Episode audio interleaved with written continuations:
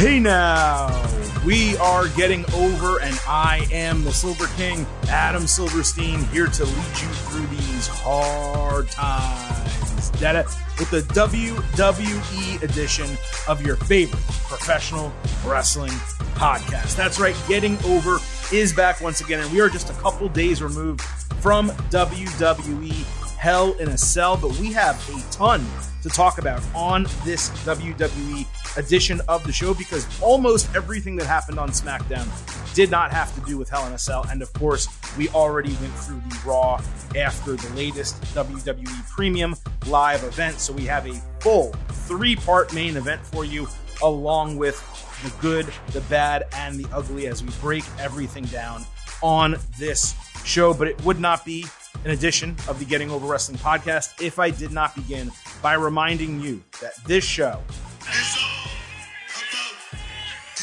So please stop making me ask. Stop being marks for yourselves and go back to being a mark for me. Go back to being a mark for the Silver King Adam Silverstein vintage Chris Vannini. Head on over to Apple Podcasts and Spotify. Leave us a five star rating on Apple. Also, leave a written review. Let people know how much you love this show, why you listen, why you subscribe, and why they should as well. Those ratings and reviews are oh so important for us. Also, please do not forget to follow us on Twitter at Getting Overcast. It was great interacting with all of you during Hell in a Cell, during Raw on a Monday night, even though my tweets were delayed because I was out at a friend's birthday dinner.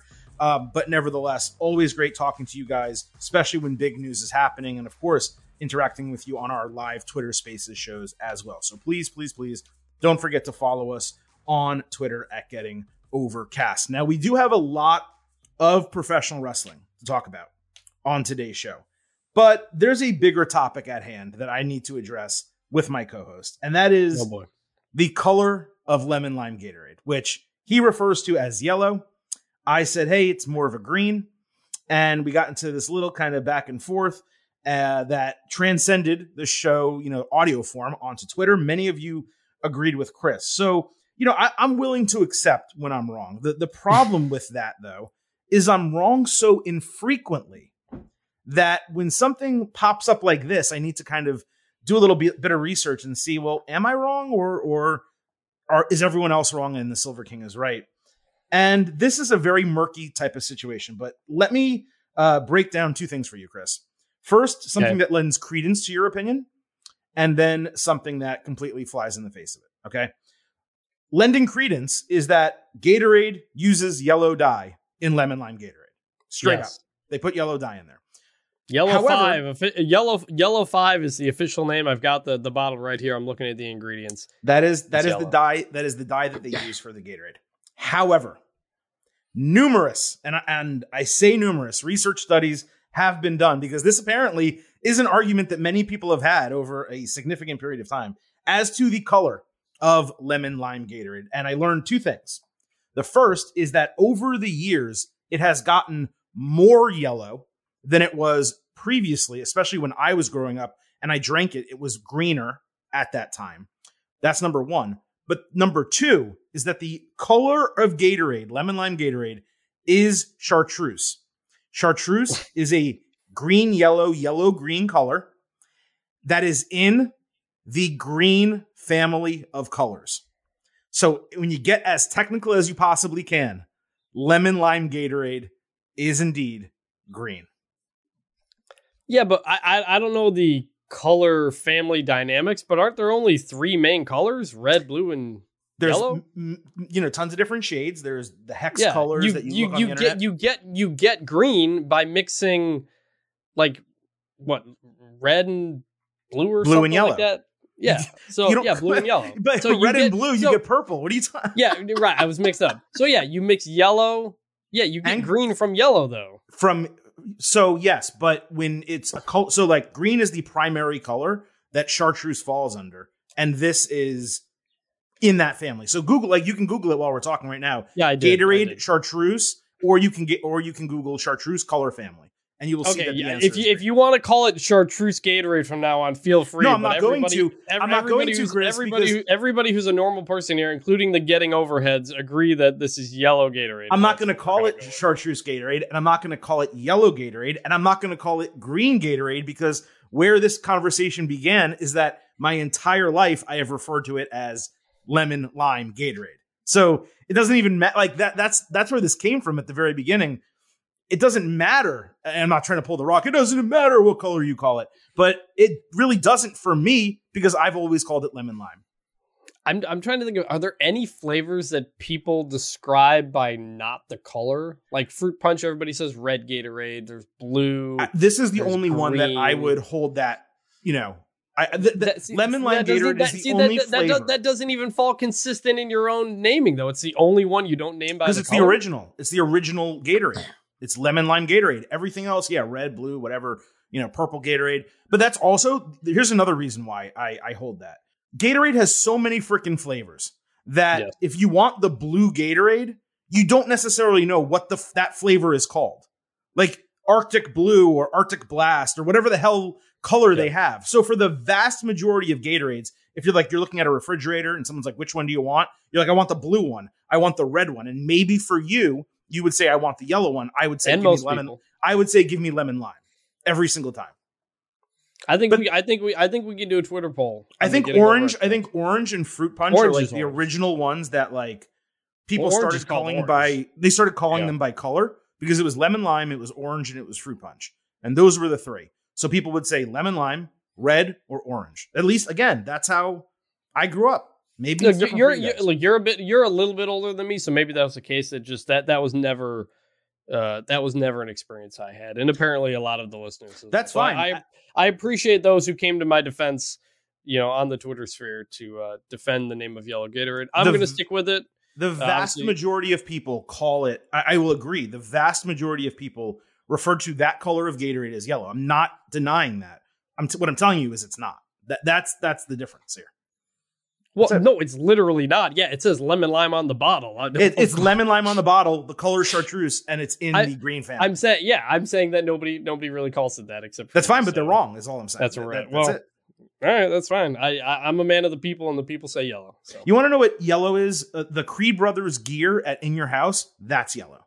That was yeah, very yellow. I did catch up on yellow. that, by the way. I did catch up. That was an awesome match. Yeah. and uh, the. Creeds are awesome. And I I'm looking forward. see. And we may mention Pretty Deadly here later on the show. We may, yeah. In fact, I think we're probably going to. Now, real quick, also before we get to the main event, just wanted to have a quick overview conversation about Raw on Monday night. So it was surprising to me, and I'm wondering if you feel the same way, that we did not get any build for the Money in the Bank matches on Raw. Like, even if they didn't actively do qualifying matches or announced individuals being in Money in the Bank, they could have discussed what the plans would be for the men and women. Uh, Cody Rhodes was the only person on the show that I can tell to even mention wanting to be in one of those matches on the show. I just found it odd that they didn't immediately start some small build, wrestlers going to Adam Pearce backstage, hey, we want to be in the match.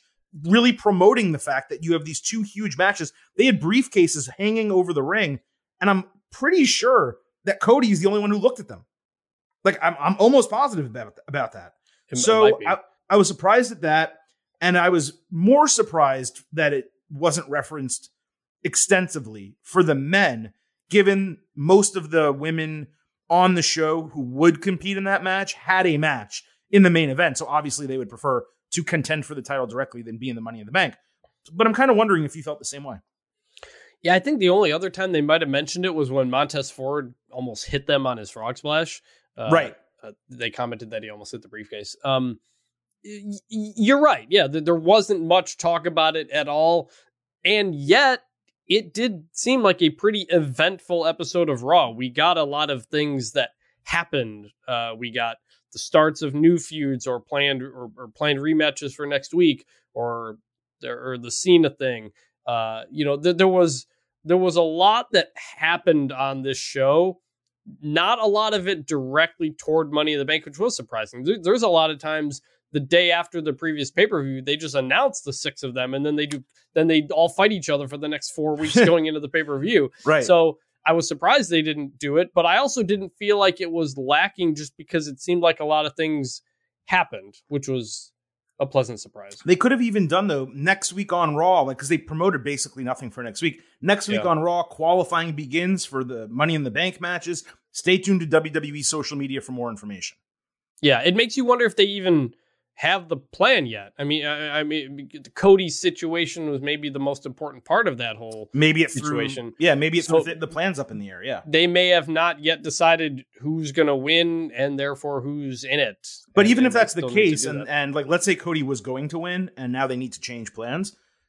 They, there's still gonna there are still a ton of other people that need to be in that match. So you have to imagine Mm-hmm. there's some people who could have qualified or could have said I want a chance to qualify. Again, just me- I'm I'm just talking about mentioning it. There's only Mm-hmm. 3 Raws now, but between this show, you know, between Raw and Monday Night and Money in the Bank, like it's a short build because they wanted to do Money in the Bank at the start of July and um, SummerSlam at the end of July.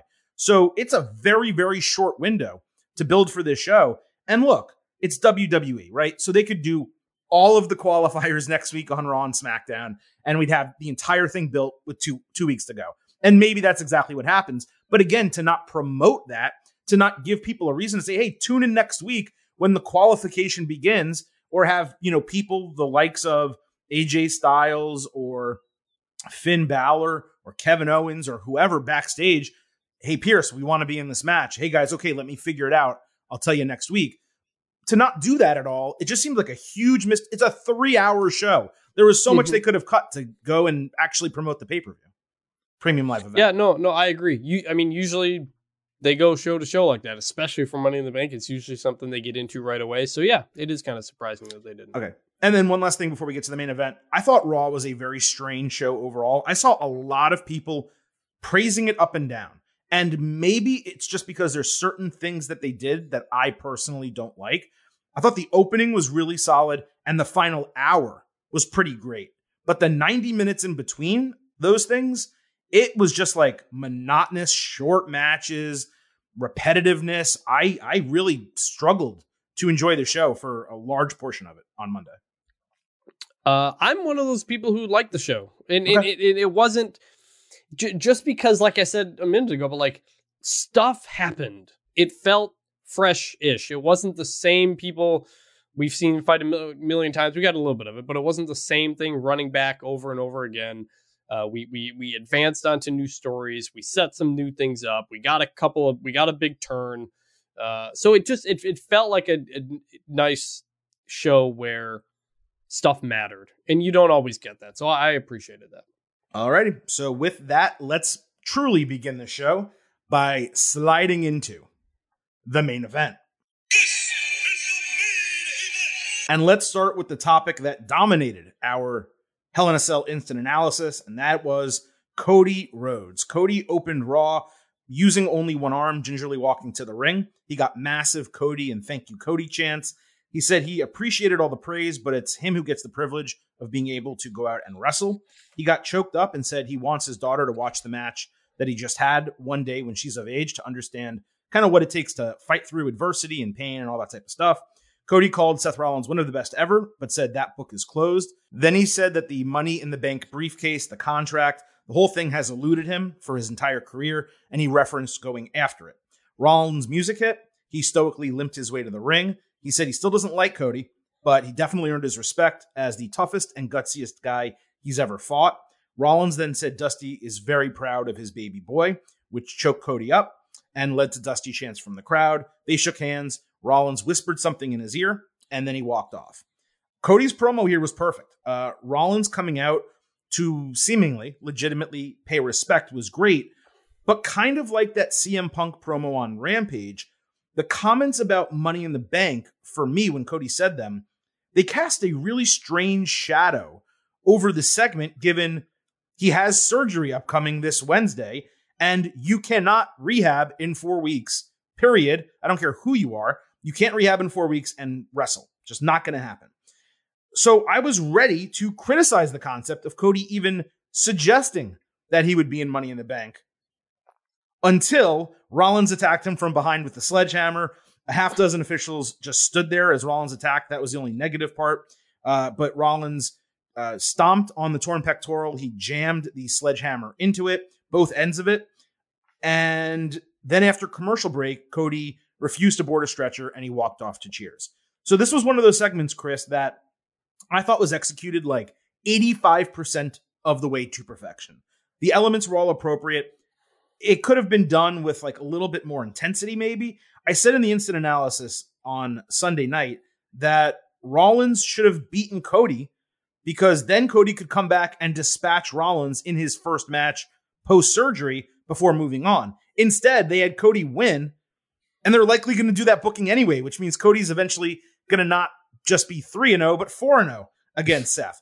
So it was the right move to open the show. Cody and Rollins both did really well here, but I was a little bit surprised that they went to this extent and kind of played this out the way they did. Yeah, it, you know, when Seth comes out and, and does the handshake and everything and, and, is really nice, I'm thinking, okay, they, they could turn Seth here if Cody's going to be out for a while. Exactly. Like, like, like Seth, Seth Roman is something you can do. You know, he he's a guy who's flipped between sides before. They did Seth Roman at the Rumble. Like you, you can do this. This is a good way to turn him.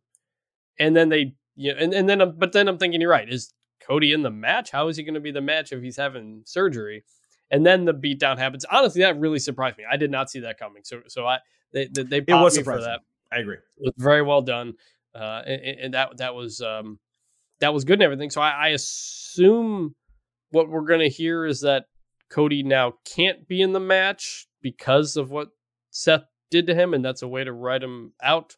As if that Uh, attack somehow was worse than him wrestling a 25 minute match in the cell. Doing the That's what match. confused me. It's like this guy got that pec torn to shreds, you know, quote unquote, even further in the cell, but then this Rollins doing basically the same stuff that he already did, made it worse, and now he's not going to be in Yeah. Money in the Bank. Uh, It's You- very you- strange. I mean, he, you you could have had him say like fighting through that match in kayfabe made it worse, and he needs surgery and he won't be Right. around or something like that. Um, Right. The the other thing is, I can't believe we didn't think of this. We don't do headlines, but we didn't think of this pun. Uh, but we didn't use the phrase impeccable uh, Mm. about that Hell in a Cell match. We should It have. was That was a that was that was a miss on our part. Apologies. Um, but I kept thinking about that yesterday. Um, so it was also, yeah. you know what it also was? It was spectacular as well. Yes, yeah, that's a good one too. So yeah, it seems like Cody's out, and then he's going to come back and have to beat Seth. But is that going to be four and zero? Is he going to lose to Seth first and then win? I, I I don't know. We we don't know anything with Cody. He does it. He he's. I think it was Daniel Bryan who made the comment that Cody Rhodes taught him how to lie in wrestling a little bit, and so Cody's always kind of working you and, sh- and working and shooting a little bit. It's always hard to know, and I think that's intriguing as a as a viewer. So we'll see. Um, but that, that was an overall very good segment.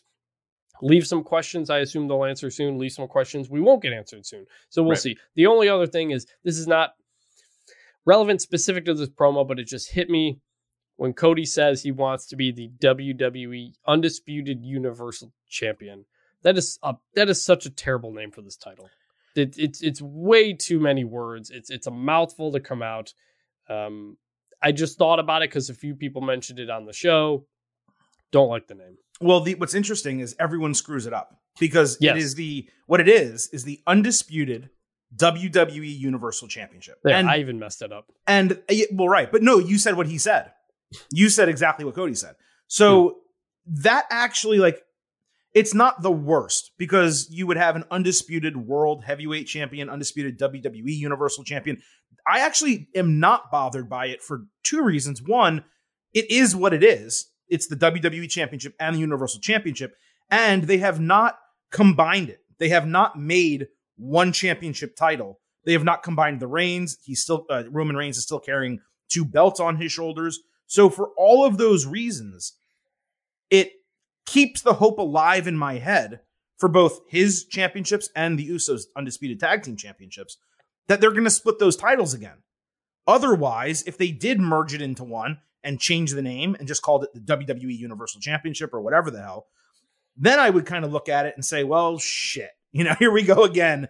They're going to Yeah. have to start a new lineage uh, for something else, and they're going to have to end one of the lineages, of course, hoping it would be the universal one that they would end. So Yeah. it's a lose lose for me if they combine them, but keeping them separate, having the slightly convoluted longer name, I actually don't really have a problem with it.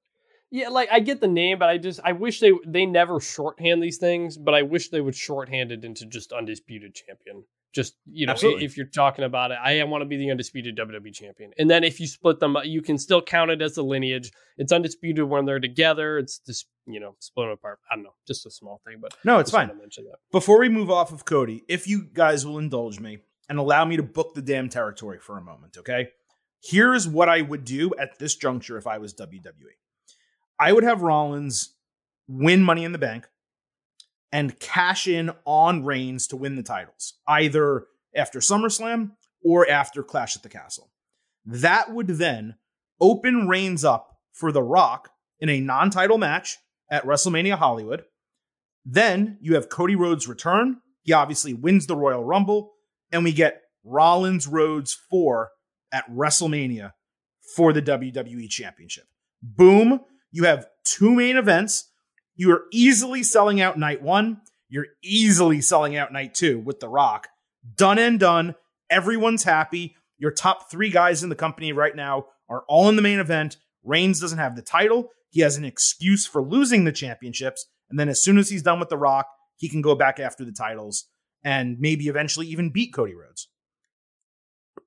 Yeah, you know, when you, when you said that, my first thought is is Cody versus Seth a WrestleMania main event match? But then I realized it's two nights, and the Rock Roman can still be the main main event. So I th- I think and that it's works. the WWE Championship, and it's a great feud. It really has It- been a great feud. It, it it's a very it is a very good feud and and a good story and the match will be great. We know these guys are great. But I still just I want to see Cody versus Roman. Like like like, like it just it Seth being the guy to take down Roman after all this time is just like did Seth need it? You know, what about if Drew McIntyre wins at a Clash at the Castle and then Seth cashes in a month later or something like that? And then you can still set up the same thing.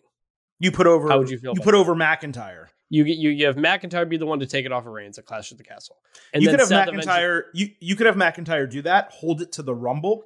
Cody win the Rumble. Rollins cash in on McIntyre after he defends the title at the Rumble, and now Yeah. boom, you have a brand new WrestleMania main event. Yeah, yeah. I just think you know with all the Roman build up, who's going to be the guy to take it off him? Cody would have been a great person to do that. It- May not happen now. Drew's got that. Drew's calling his shot months in advance for Clash at the Castle. You know, will it feels like they're trying to build that into being a moment. I So, just cannot, dude. With Reigns having this title reign as long as he's had it, for McIntyre to take the titles off of him in England or in the United Kingdom, Wales, Wales. Uh, Yeah, in, in the I, I corrected in the United Kingdom. Um, at what time? Six o'clock p.m. Eastern, uh, seven o'clock p.m. Eastern on in the United States, f- uh, four o'clock on the West Coast.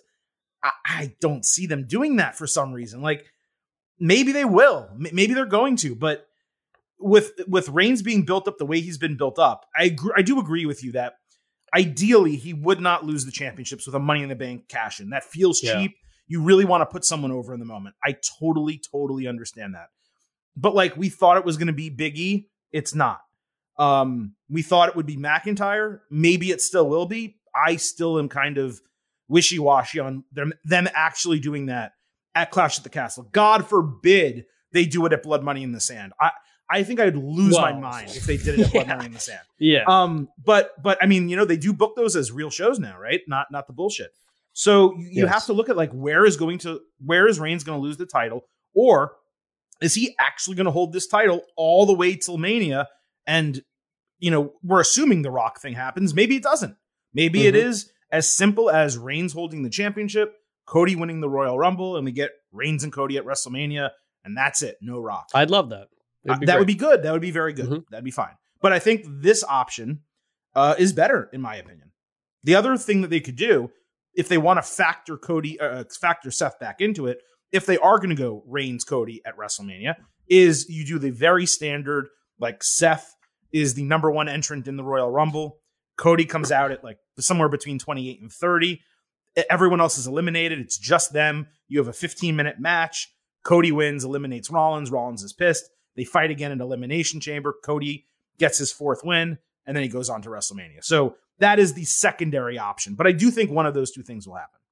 Yeah, I, I hope. very I hope. very possible. Very possible. All right. Uh, second part of this three part main event WWE announced on Raw that John Cena will be returning for the June 27th edition of the show in Laredo, Texas. And that was the extent of the promotion. Uh, he's celebrating 20 years after his debut this entire month. And it sounds like this is kind of a one off, maybe setting up a storyline for like SummerSlam potentially. I think it would be really cool um, if he was coming in for a short run as like a star power substitute with Cody not being there. It is strange though to return Cena in Laredo, Texas, of all places. No offense to you living in Texas, and no offense to anyone who lives in Laredo, but I do believe he's shooting something in New Mexico, which is probably why that Hmm. location makes sense. But if you're bringing Cena back, like New Orleans, you know, like uh, Cincinnati, like a, a, a major city, you would think is where he would come from. Uh, but I just felt it was like a lackluster announcement with a simple graphic. It didn't even pop me, and and the announcement of John Cena returning should pop me. Look, i- i- any if you're going to have John Cena return, you want it to be a surprise. I was at the Money in the Bank last year. That's the other He thing. showed up after the Edge Roman match, and that place went absolutely bananas for him. That's how you want to do it. I do understand the television side of hey, you want to promote it to you know pop a rating and get some big stuff and, and do all that, and that's fine. I think the timing is is also weird. Uh, this is the week. This is the go home Raw for Money in the Bank. It's not the week after Money in the Bank setting up Right. SummerSlam. Right. So my my my first thought when I saw Cena was, oh, we're gonna do John Cena versus Austin Theory. Mhm. Uh, Cena And we still met. name. We, we may get that. Yeah, yeah. Cena dropped Theory's name a few times on on uh, on a on a social media video. Theory, I think, replayed it on his social media. Um, so it, it, Cena is really high on him. It seems like a possibility of of, of that potentially being the one off. But it is, yeah, a little weird for it to be the go home show, not the maybe the one afterward. Maybe it's the timing. I was unaware of that New Mexico thing you just mentioned. Uh, so could be it uh, as well. But uh, yeah, it, I, it, generally it was a letdown because like John Cena was the greatest ever. Hey, he's gonna be at this Raw, and they really did emphasize the Laredo, Texas part of it. Like they They really to sell did. tickets or something Yeah. like that. Hey, people in Laredo, we need you there. So yeah, it was it was overall weird and uh, uh, you know anytime you get a you get a return and they don't do it a surprise, uh, I'm gonna criticize it. You know, I, I criticize AEW for when they mess up surprise returns and this is even worse. I mean, this is straight up announcing it. So, uh, yeah, this is uh, look, I'm, I'm I'm excited to see Cena, but the announcement itself was disappointing. I, I agree. I, I think he is filming the Wiley Coyote movie, is what he's doing over there. Um, which by the way sounds pretty awesome. I didn't. Even know I, I think it's like a thing. live action type of thing. Um, but yeah, I, I'm not exactly sure the circumstances of it. Again, Laredo, Texas, no offense. It's just a strange spot. And I fully agree with the second point that you made, which was, man, if they just had him show up as a surprise, like the roof, I mean, this the roof will still blow off. It's still going to be a huge reaction.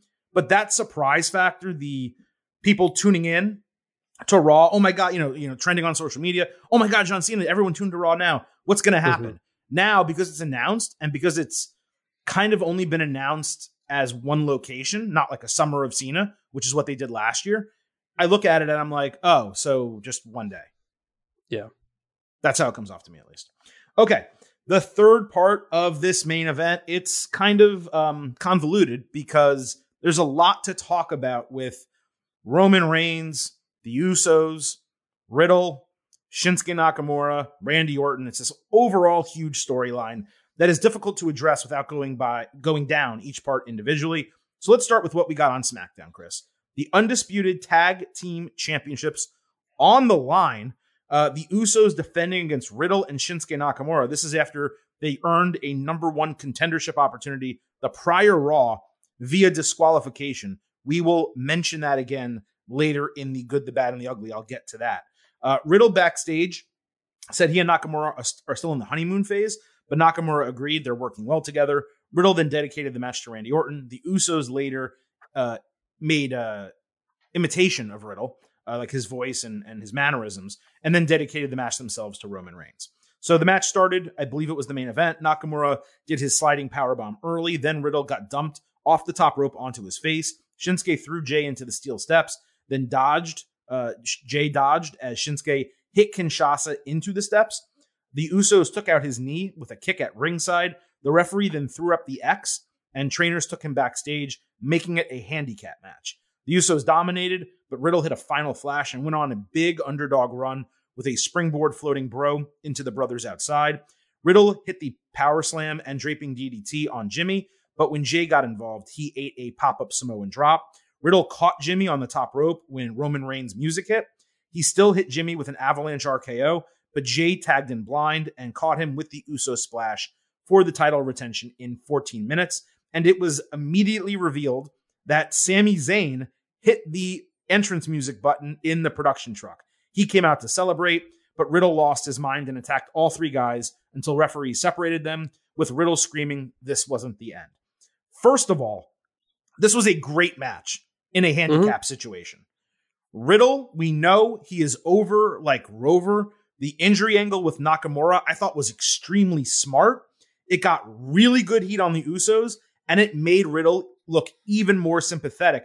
And then it made him look even stronger because he almost beat them one on two. When this was first announced, I thought it was absurd for it not to be at Hell in a Cell. But with the injury angle and the booking, I think they 100% made the right decision to put it on SmackDown. The other thing I will say, I'll let you get in. I expected a Sami interference because heaven forbid Roman Reigns shows up at SmackDown, but I didn't expect it in the production truck.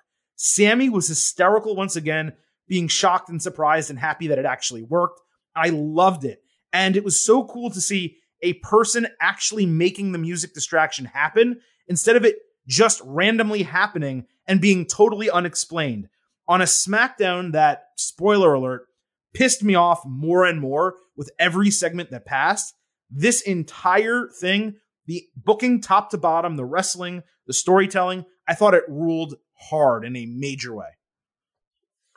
If you're going to do a distraction finish like that, after you did one a couple weeks ago, make it in a handicap situation and exa- and show exactly how and why and put a twist on what that distraction was. It, it was a unique way to do it and I and I and I enjoyed it. And Sami Zayn's just unrelenting desire to get in with the Usos in the bloodline has been a great story. Following up on what Kevin Owens told him on Raw, uh, he really wants to be their friend, and and he's doing these things to try to make it happen. And so it worked. The match was great. Riddle looked good in that whole situation. I I still think you could have put this on uh, Hell in a Cell. Now Hell in a Cell did end up being three hours. You know, we regraded it AA minus. You know, you added the Madcap Moss match in there, so so it ended up doing it. With the way the finish happened, I think you could have put this on the show and maybe not made it the main event, and it still would have been fine. But um, SmackDown, just in general, holds its biggest matches for TV. Just it's a it's complete opposite of what Raw does. So it's just kind of a different approach. This was uh this was this was a good way to do it, and furthers Riddle's uh, ascension kind of as a singles uh, wrestler now. Yeah, I mean, it got him over in a significant manner as a singles wrestler, even though he's already over. People already know he's capable and good. I think he held the United States Championship. Is that? I think he did. Uh, yeah, him and uh, Sheamus fought at WrestleMania 37 over. Okay, so so he's held its championship before. He's clearly capable, but this just accomplished it hit every single like metric that you would want it. It got Riddle over. It got him sympathetic. It got heel heat on the Usos. Um, it was entertaining. You know, for TV, they, ex- they, mm-hmm. they had a distraction, so they gave him an excuse, but they explained it. Like all of every area where I could look at it and say that was stupid, they figured out a way to make it not right. Like like they they filled in all the blanks, and that is you know I'm not saying necessarily that Paul Heyman had his hands in that, um, but when you look at SmackDown and see how most things are booked, and you realize that this storyline is the one thing that's booked well, I like to give credit to Paul, even if maybe he doesn't deserve it. I'm sure he appreciates that uh, nonetheless. All right, so Chris, let's move to what happened on Raw, and we do have a lot to talk about uh, with all of these people from Raw. Uh, we'll start off with uh, Miz was in the ring in a tux with Maryse in a black dress. Good, but she's got me saying, "Hey for a special edition of Miz TV promoting the premiere of their show, Miz and Mrs. Uh, Riddle interrupted as the guest and spoke French to Maryse. Miz said Riddle would get his ass whipped each week now that Randy Orton was gone. Riddle said he's sick of the Usos and ready to take on the tribal piece of trash one on one because he wants the undisputed WWE Universal Championship. He said Miz is a homemaker to Cena's peacemaker and that Maryse drags him around by his tiny balls. That got a tiny balls chant from the crowd. Maryse said Miz had average balls, actually above average balls, actually gigantic, massive balls, the biggest in the world. Riddle demanded he prove it. The crowd was dying from this. Uh, and Maryse then challenged for a match that Miz obviously didn't want. Miz said no, and then Ciampa attacked Riddle from behind to Miz's surprise. They still haven't explained this, by the way, with Ciampa, but we'll get. I mean, there's we don't even need to talk about it, but they just they're not explaining it. I don't get what they're doing. Then Miz decided he wanted the match because Riddle was injured. So we got Riddle versus Miz. Riddle hit a draping DDT. Miz avoided the RKO. Riddle chased him, ripped off his tux pants by the back pockets, leaving Miz in boxer briefs and immediately generating uh, legitimate tiny balls chance naturally from the crowd. Riddle avoided the loaded purse from Miz and hit an RKO to win in a couple of minutes. This Miz TV segment ruled. And the Green Bay crowd deserves a lot of credit for reacting to everything they did.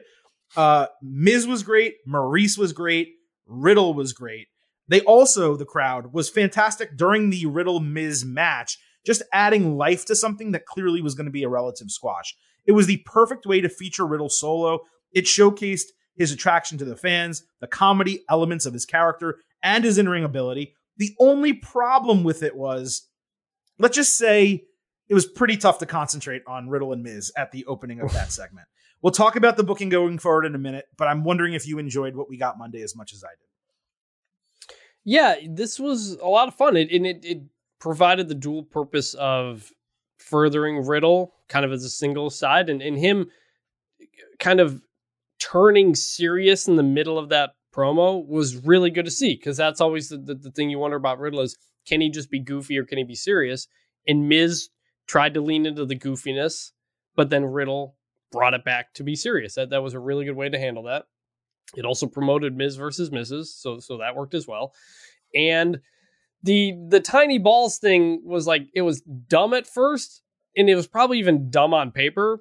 But the way Maryse uh, said it and the way she acted it out was hilarious. That that that saved the whole thing. By by she was like big balls, gigantic balls, biggest in the world. And it was it's like this is a family show, but no woman cares about the size of balls. That's not the size thing when people talk about size. So it was just it was just nonsensical.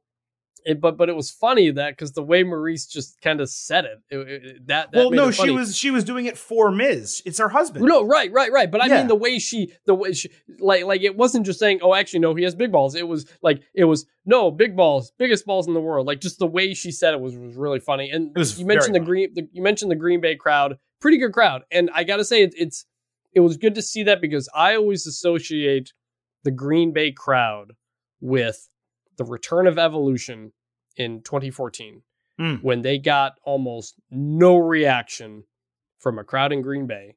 And I've always been, you, you always mention Lafayette, Louisiana. Lafayette, Louisiana up, can go to when hell. you come up with a random town. To, to I love to, Baton Rouge. I love New Orleans. Lafayette, you, you, can go to hell. You just you, you always say Lafayette. To me, it's always been the Green Bay crowd and that lack of reaction to the evolution return that always sticks with me. But the Green Bay crowd was great here, so shout out to Green Bay for that. This was something that, again, on paper, probably wouldn't care all that much about it. but the execution by everybody involved was superb and made it really funny and, and a really good segment. Yeah, it was awesome. Now, between SmackDown and Raw, Chris, I think the booking should probably be setting up Riddle and Roman Reigns at Money in the Bank. Uh, Riddle is the only one left right now. Both of his partners are gone. He's been calling Reigns a tribal piece of trash for at least two weeks, maybe three, but I think two. Uh, Orton's return and title match, they can totally hold that off for SummerSlam. It just makes a ton of sense. The other option is putting Riddle in position to win Money in the Bank, which would also be a lot of fun and would completely fit in the storyline. But I'm just of the opinion at this point that Reigns badly needs to wrestle and defend the championship at Money in the Bank. I mean, he needed to do it even when Cody was going to be on that show. But the fact that Cody is now off Money in the Bank means it's even more important that Reigns is on that show. If he does defend the title there, it will be three full months between winning the championship from Brock Lesnar, the second half of it, and his first title defense. This guy has not defended the title since he won it or since WrestleMania. That is absurd. Waiting until SummerSlam would be nearly 120 days, one third of the entire year, and would be even more ridiculous if they wait all the way till that, especially with Cody out, like I said. They got to have Reigns at Money in the Bank. A Riddle match, I think, would be a massive main event in terms of like fan excitement. It would also be very high quality from an in ring standpoint. I really, truly hope that they're not moving away from that and keeping Reigns off the show. Reigns needs to be there this Friday, and this match needs to get booked for Money in the Bank. Regarding Randy Orton, I've heard some things that he may be legit partially injured. Do we do we know has there been anything on the dirt sheets about his status, or is he just straight up taking some time? I haven't seen anything about that. I think it's completely okay. kayfabe, but okay, maybe not. Maybe like he tweaked something, and so it's kind of real, but they're exaggerating it. But I've seen we, nothing we about that. Know. Yeah, I've seen okay. nothing about I, it. Just wanted to double check because I wasn't I wasn't really sure, and I I try not to seek out these things. Um, so yeah, the, Orton Reigns would indeed be the bigger match for SummerSlam. Uh, probably the biggest since they're already doing McIntyre at Clash of the Castle. Orton Reigns is the biggest match they can do right now. There's unless you bring Brock back, which no, it's always possible. It, it's always possible. How about this? I'm gonna tell you this right now. Orton Reigns is bigger than Reigns Brock. It just is. People want it more. I, I care. I care.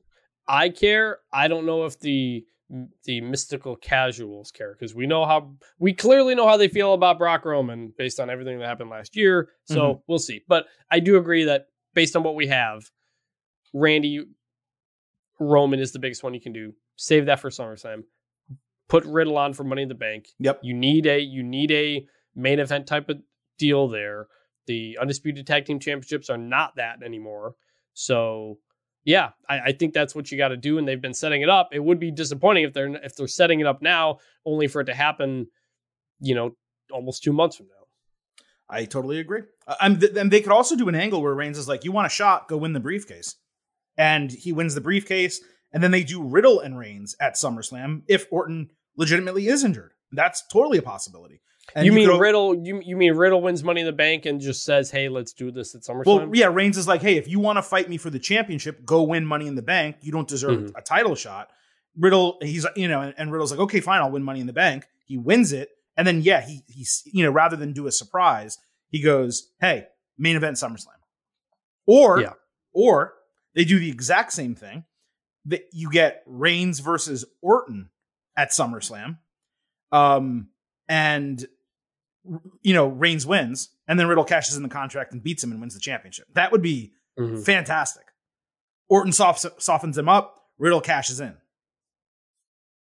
Yeah, there's a lot of ways you can do it. Like that, like, and it's we're, interesting. We're, we're putting out a lot of ideas. I'm not saying that these are necessarily the best ideas, but between the ideas for this, the stuff with Rollins and Cody, like WWE has actually, for a guy who really doesn't seem to have any challengers, there's a really solid handful of people that would significantly pop fans if they won the championship or were in title matches or whatever. They do have enough challengers and enough interesting storylines to go all the way through WrestleMania.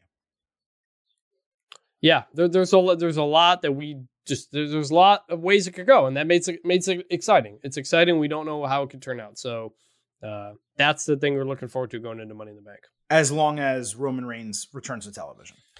Yeah, well, television, yes, but at least Money in the Bank. But it, but I mean, the guy's got to be on TV at this point. Like like what was it? Two weeks that he wasn't on either show. Look, he hasn't been on Raw since that one appearance ahead of WrestleMania Backlash. So the guy hasn't been on Raw in like five weeks. He hasn't been on SmackDown in two weeks. I mean, he's the champion. Yeah, it's absurd. It, look, we, we we've talked that a million times. It's it's well known on the Getting Over Wrestling podcast that we would like our world champion to be in a position to actually defend the title and be Yeah. on television. But we're built differently. I mean, look, we're not gonna we're not gonna spend an hour on it like we did the other time. But if he isn't at Money in the Bank, yeah, I'll probably rant on it again. I, I promise you that. All right, one more thing before we get to the good, the bad, and the ugly. We got to wrap up the tag team picture. So we had the Usos against the Street Profits in a championship contenders match on Raw. Montez Ford got two 2.99 counts right after the bell, which was really weird. The Usos looked extremely rattled. I thought it was strange booking. Uh, the match started really slow, and the crowd kept getting like more and more quiet as it started. Ford jumped off the steel steps for a cannonball on Jay before commercial. Then the Usos threw one of the Profits into the steps before another commercial. The Profits hit Anointment and the Frog Splash, with Jimmy breaking the fall at the last split second. Jay threw Ford into the barricade, but Ford tipped him into the timekeeper's area and then beat a 10 count that was barely audible on the screen. I didn't even realize the referee was counting for the countout victory. Riddle ran in to celebrate immediately with the Profits after the bell. Something about this just did not work for me. Maybe it was the slow start. Maybe it was the two commercial breaks. Maybe it was the fact that it remains incredibly stupid, especially in an undisputed title situation, to have championship contender matches when your champions are going to have to lose those matches to create a number one contender. We had a DQ uh, previously for Riddle and Nakamura. That was messy with, you know, Jimmy, Jimmy or Jay, whoever using a scooter. It was just stupid. This one was a count out. It was just as stupid. It is so incredibly frustrating to have an entire tag team division across two shows. And now the titles are undisputed. So theoretically, you can have Raw and SmackDown people contending with each other for that number one spot to actually challenge for the titles. So you have your entire tag team roster. You brought Alpha Academy back to TV. You could have had Alpha Academy against Dirty Dogs and Street Profits in a triple threat with the winner getting a title match. There's a million different things that they could have done. Instead, they gave us a championship contenders match for really no good reason and had the undisputed champions lose, even though it was via countout. They did it just so we can get a match that we already saw for like 15 minutes a second time. It's exactly what they did with Riddle and Nakamura. It was frustrating then. It's frustrating now. It's the only part of this entire main event section with Riddle, the Usos, Roman Reigns, all these people. It's the only part that I legitimately did not like. and it's not because of the people involved it's because of everything around it you you knew that you first of all because it's an usos match you were starting to wait for interference because we've gotten that the last couple of matches with them it's becoming Mhm. a thing now where is Sami Zayn going to come out is music going to hit you're kind of just waiting to get to that point now because of what we've been conditioned for the last couple of weeks the other part is you knew that you knew the Street Profits weren't going to straight up pin them because they're the undisputed tag team champs. And they, just- I don't even remember the last time the Usos just straight up clean lost a match. Uh, so you knew that wasn't going to happen. So you you kind of just felt like you were going through the motions a bit to wait to get to the end, and then the end hits and you didn't even realize it's the end because I didn't I didn't realize there was a ten count going on. I can't remember the last time I saw a count out in a tag team match. I just, that that Right. that was a new one for me. So yeah, the ending was flat because nobody was really paying attention because we're all thinking something else was going to happen, and the ten count wasn't clear. So yeah, that was definitely a real letdown considering the, the, the immense talent of the folks involved. Look, we got the Street Profits Usos for a, a, a tag team title match. That's going to be really fun. But the Usos are in a spot where we're kind of just waiting for shenanigans, and, and that's not that's not a good spot to be. So I was scrolling and trying to find like an answer to your question. The last time the Usos lost a tag team match clean, two on two tag team match clean, Yeah. was January 21st against Kevin Owens and Seth Rollins on SmackDown. Mm, okay. Everything else they've lost has either been like a six man or it's been via disqualification or count out or, you know, some, some other Mhm. bullshit. Yeah. So there's your answer. You. I'm, I'm surprised I was able to find that so quickly. But uh, yeah, so anyway, okay. Uh, that is the main event. And now it is time for us to move into the second segment of this show. That's going to lead, by the way, with a topic that easily could have been in the main event most weeks. But let's first start by sliding into the good, the bad, and the ugly. Showing you the good, the bad, the ugly when your money gets Hey, Sonny, we showing you the good, the bad, the ugly, and this is for the hood. You got to love me. So we will kick off this segment with Raw's 10 p.m. countdown this week, which was for Judgment Day, uh, as the group promised to welcome in a new member. Their entrance, I thought, was perfected with Edge kind of leading out right in the front, coming out of the shadows. They even got an unnecessary augmented reality graphic. So now Judgment Day, we know, is for real, and it did look. I think decent. that I, I think they had that at Hell in a Cell. Oh, I missed. I think then. they did Okay. use it. Also, I actually thought the the I thought actually thought the camera work on the entrance missed a little bit. It was too high up. You got to lower that camera so you can see the wings on edge like they had been doing previously. Yes, I agree with that. But the, him coming out of like the shadows, where you're like, wait, Yes. how do we not see him already? And then just Yeah. popping out into the light, so cool the way they do that Yes. production wise. It Yep. was, it, it was Yep. really awesome. Yep. Um, they did a bunch of nothing in the ring, or they said a bunch of nothing in the ring, with Damian Priest putting Ripley over as the next Raw Women's Champion. Edge had a great line about being the adult in the room and an expert on the mic, basically talking about avoiding the what chance that the crowd was doing. Then he praised Ripley and Priest for their success, noting that they listened to his message and said others were listening as well. Edge then introduced the newest member, and Finn Balor's music hit. Balor shook Edge's hand to really loud boos. I could not tell if they were real or piped in, but I think they were real. Uh, Edge said Balor reached out to them. He reached out to Ripley and Priest, and he was ecstatic to hear that Balor had changed his mind because he's one of the best ever to do it. Balor said he had a moment of clarity inside Hell in a Cell and wasn't going to fight against what he obviously needed to do, which was basically take control of his career, is, is what he was trying to say. Um, Balor said he wasn't mad about losing the match. He was actually impressed at how they all fought for each other and have improved alongside each other. Priest said Edge has done such a good job helping them uh, all realize what they needed to do in order to shed their limitations and become the best versions of themselves, that they only had one thing left to shed, and it was Edge. Priest attacked him, hit a huge south of heaven. Balor drilled him with the coup de grace. Edge tried to fight back, but got pummeled and pushed outside, where Priest put him through the announce table with a razor's edge. Ripley removed the bar from a steel chair, and Balor tortured him with it in a crossface. Ripley then held off WWE officials with a chair as Priest took Edge out with a Con-Chair-To to end the segment. Chris, this is my shit right here. Okay. this is why I love professional wrestling. Mhm. Balor coming out was a little bit of a swerve. A lot of people expected it was a possibility, but in the moment, it was a little surprising. Then we thought, well, maybe Balor's like full of shit. Maybe Mhm. he's trying to infiltrate them in another swerve, and Styles and Morgan are going to come out. They're all going to brawl again. Because because why would you reveal the new member just like this by just saying here he is and there he is? Why would Exa- it- there's no surely Balor's going to turn on them. This is all a setup. It's too obvious, right? Exactly. Way, way, way too obvious. And then they go ahead and actually swerve us by taking the leader out of Judgment Day in a double turn. The storyline was nails because they mentioned three different times how Balor conversed with Priest and Ripley as Yeah. a trio, with Edge being surprised to learn that Balor wanted to join the group. This was just excellent. And putting Balor in a spot where he's the de facto leader of a heel group is something we've all wanted his entire career. This is the first time, Chris, that he's a heel on the main roster since he Mhm. got signed by WWE. And it might even set up Edge versus Balor at SummerSlam, which, by the way, is a dream match. I can't praise this enough. I do wish the crowd was louder. Like I said, I'm not sure if WWE sweetened the reaction or not, but this hit on every single note. It was obviously good, and I honestly thought it was brilliant stuff. Guys, that was rad.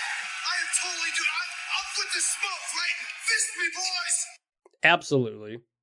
First off, going back to the the, the start of the, the promo, Edge and Damian Priest talking, they did a great job of stopping the what chance.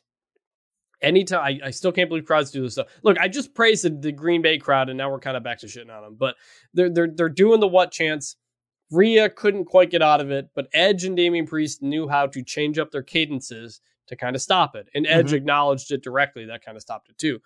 And so Finn comes out I'm like, all right, so he's he's gonna turn on them or, or, or what? He starts talking like a heel, and I'm thinking he's talking like a normal person. I can't, and I'm like, oh my god, where has this Finn been along? I mean, we Mhm. have the drop. Stop being marks for yourselves. Go back to being a mark for me. If I if I remember correctly, that's heel that's heel Finn in NXT, right? Absolutely. that and I'm like, this is the Finn I've been waiting for forever. This is Finn. This is Bullet Club. Finn Balor created the freaking Bullet Club, and yet they've never made him a heel on the main roster. Let alone a faction leader or group leader. Yeah, and and and uh, my wife had actually just gotten home from a, a weekend trip, and she heard Finn Balor talking, and she was like, "Who is that?"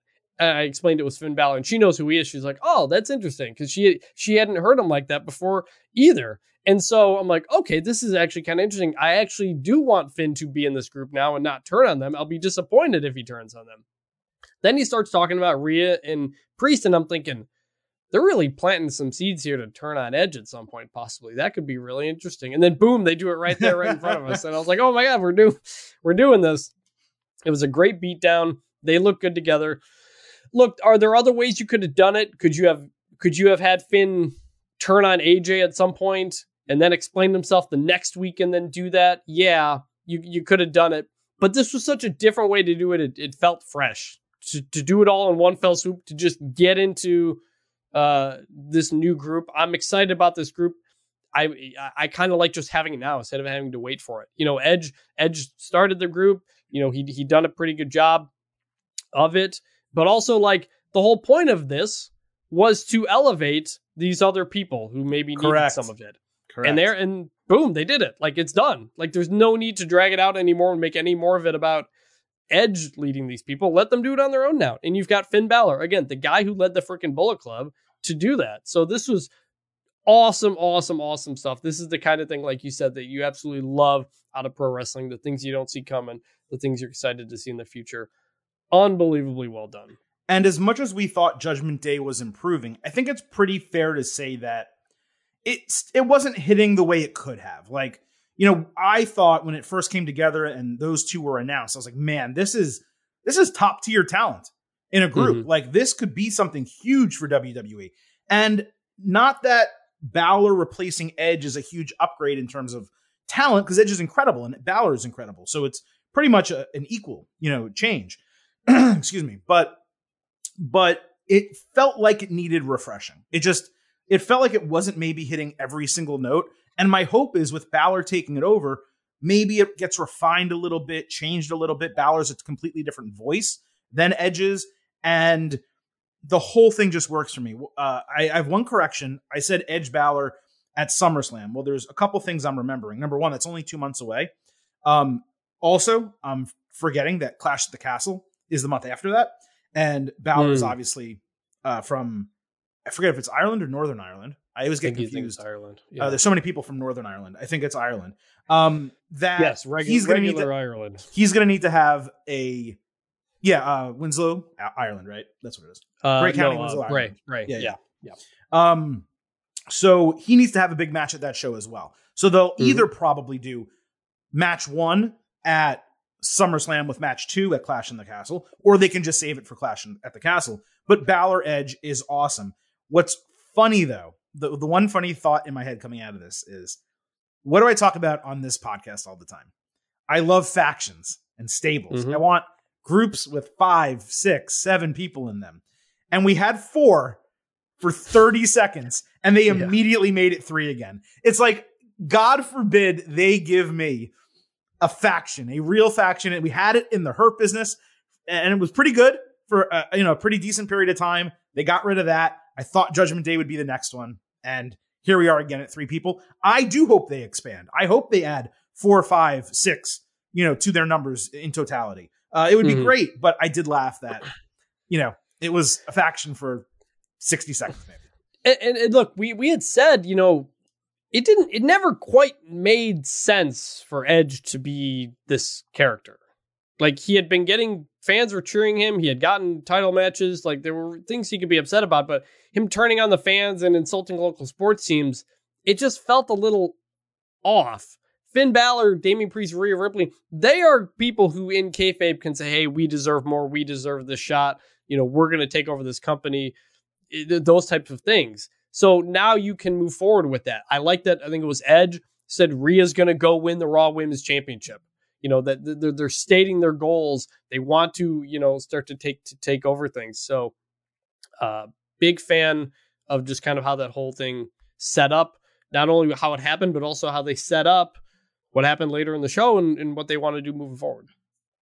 For sure. Okay, uh, let's move on to what else happened with Rhea Ripley. We had a fatal four way women's match for the number one contendership to the Raw Women's Championship. Alexa Bliss, Liv Morgan, Rhea Ripley, and Doudrop. This was the main event of Raw.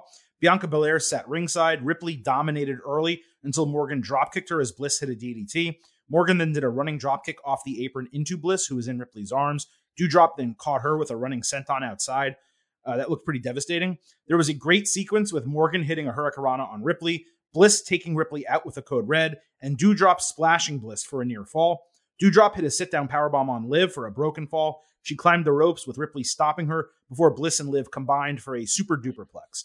Bliss and Liv then did like the rolling inside cradle, counters a dozen times rolling around the ring before Bliss hit a DDT, but she took her sweet time getting to the top rope. Morgan got her knees up for Twisted Bliss. Doudrop uh, threw Bliss out of the ring. Liv then hit a springboard codebreaker, but Nikki Ash grabbed her legs to prevent Oblivion from being hit. Bliss and Nikki took each other down at ringside. Doudrop then caught Liv flying for a Michinoku driver, with Ripley breaking the fall. Ripley finally hit Riptide on Doudrop for a clean 1 2 3 and a very impressive finish. Uh, match ended in 15 minutes. Balor and Priest immediately stood by her side after the bell as Raw went off the air, emphasizing the new Judgment Day. And I always love when they do something like that. This was a great main event. I actually think it was the best WWE TV match of the entire week, which isn't saying much because really most of the matches this past week were dreadful. I went 3.5 stars and a B. Uh, as for the booking, I was surprised. I figured they would save Belair Ripley for SummerSlam or Royal Rumble, Clash at the Castle. Um, I know she's Australian, but you know there's a lot of uh, Australian people in the United Kingdom and a lot of WWE talent from Australia starts working at NXT UK. So I thought mm-hmm. like that could be something, or even WrestleMania. Belair Ripley, I thought would be the match. I guess also this is just their first meeting though this go around, and Money in the Bank is a big show, even though it got moved. I just figured Bliss or Doudrop would be a better challenger here because neither of them need to be in the Money in the Bank match. But at least it wasn't Liv I've said many times she needs to be the one to win Money in the Bank. And mm-hmm. maybe she should even be the favorite going into that match. But this was very entertaining. And Belair Ripley is a huge women's championship booking. I love that. This is a easy good. I made the comment on our Hell in Cell reaction show that you know, when everybody's there, you can make the case that WWE's women's division is better than its men's division. And and this main event was an example of it. You could just throw four really talented women out there and they put on a banger of a match. And, and it's what it was. And, you know, you can say things like, you know, Rhea Bianca SummerSlam. Do you want to save it? Do these kinds of things. I loved, I wanted Rhea to win this match as it was going on because I said I think they've really got momentum here with the ju- with the Judgment Day, what they just did, like they just said she wants to go for the title, so just do it. Just go for it. Like really hammer this home. Don't you know? Don't have her lose, and then she's got to make her way back to do it. Just go with it. Just go with the Judgment Day right now, and that's what Rhea. That's a good point. Says yeah. to me right there. So I, I, you know, Rhea Bianca can be, you know, a Trish Lita rivalry. You know, they're going to be doing this for a long time. Mm-hmm. You know, in in the future between the two of them. So I, I think that's, I, I think that's perfectly fine. And so, yeah, this was a, a great setup, a great match, a, a, great finish, the finish I wanted. And now I'm really intrigued by this match. You know, if it was Bianca Bliss or something like that, I think we all know who would have won. I'm legitimately curious if Rhea wins this match. And I like, I, I, I, we really love all the people in the in the new Judgment Day. Want them to start taking over stuff. Want them to start running the ship. That's what I said the Judgment Day needed to be. They needed to be just kind of running raw, running over people and Absolutely. stuff like that. And that and that's exactly what they did here. So I, I thought this was great. That's a fantastic point. Even though to me it's not a faction because it's not four people or more, they booked them in that final hour of Raw like it was a faction. They had the big moment that was the biggest moment really of the entire show, and then they ended the entire uh, show with Judgment Day in the ring lording over. Previously in the show, there was a guarantee that uh, you know Rhea Ripley would be the next Raw Women's Champion. So every individual part of this really came together, and you you make a really good point that if you're gonna have that type of big moment, you need to go with them. So yeah, I, I didn't think that Ripley winning was the wrong booking. It just surprised me. I, I really thought it would be Bliss or Doudrop. But based on the way you kind of broke it down, I think it makes a lot of sense for them to do this. And you are right. I did also mention it earlier. These two, Belair and Ripley, they are legitimately going to fight forever. Um, they're them along with Raquel Gonzalez. They are that next version of women's talent that has come in. You know, you had the four horsewomen. Certainly, you had others individually, Alexa Bliss and Asuka, that have come in as well. But this is the next kind of, you know, group of top tier women's talent in WWE that is truly going to make a name for themselves. Main event WrestleManias, main event pay per views, and carry the water for the entire division. So they are going to fight a lot. Uh, hopefully, they add to that, and instead of three, it becomes four, five, or six over the, the coming months or year, two years. But as of right now, that trio is clear, clearly being pushed hard. Bianca Belair, of course, harder than all of them. And it's working because all of them to this point are already over. And that's fantastic. Now, Chris, while I really enjoyed what we got from that number one contendership on Raw, we had the exact same booking Friday on SmackDown.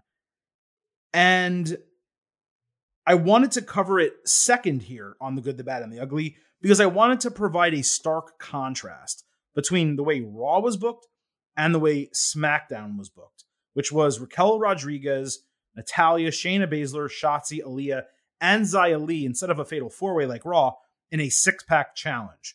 Ronda Rousey sat ringside for what was the mid show main event, and the concept was that the six pack challenge was her idea. It turns out Shotzi locked Aliyah in the locker room. Uh, as she demanded for the referee to ring the bell, Aliyah ran in and attacked her. There were a ton of quick early near falls, which immediately told me as soon as that happens, you know it's going to be an unnecessarily short match. Mm-hmm. Uh, Shotzi took Baszler out with a DDT. Xia took Shotzi out with a kick. Natalya took Xia out with a lariat. Rodriguez hit Natty with a big boot, then suplex Shotzi over the ring apron onto her before hitting a spinning Vader bomb. Shotzi ate a Tejana bomb, but Shayna put Rodriguez in the Kirifuda clutch as Natalya covered for the win in four minutes. Now, I tweeted before the match that they would obviously have Natalya win, even though it should be Shotzi or Xia. And that's exactly what happened. And when I said it should be Shotzi or Xia, I kind of wasn't thinking about Money in the Bank. So as long as Shotzi is in the Money in the Bank match, then I don't particularly care that she didn't win this. But the fact that they did a six pack challenge, mid show main event, number one contendership, and had it go four minutes was straight up pathetic. Again, contrast it with Raw.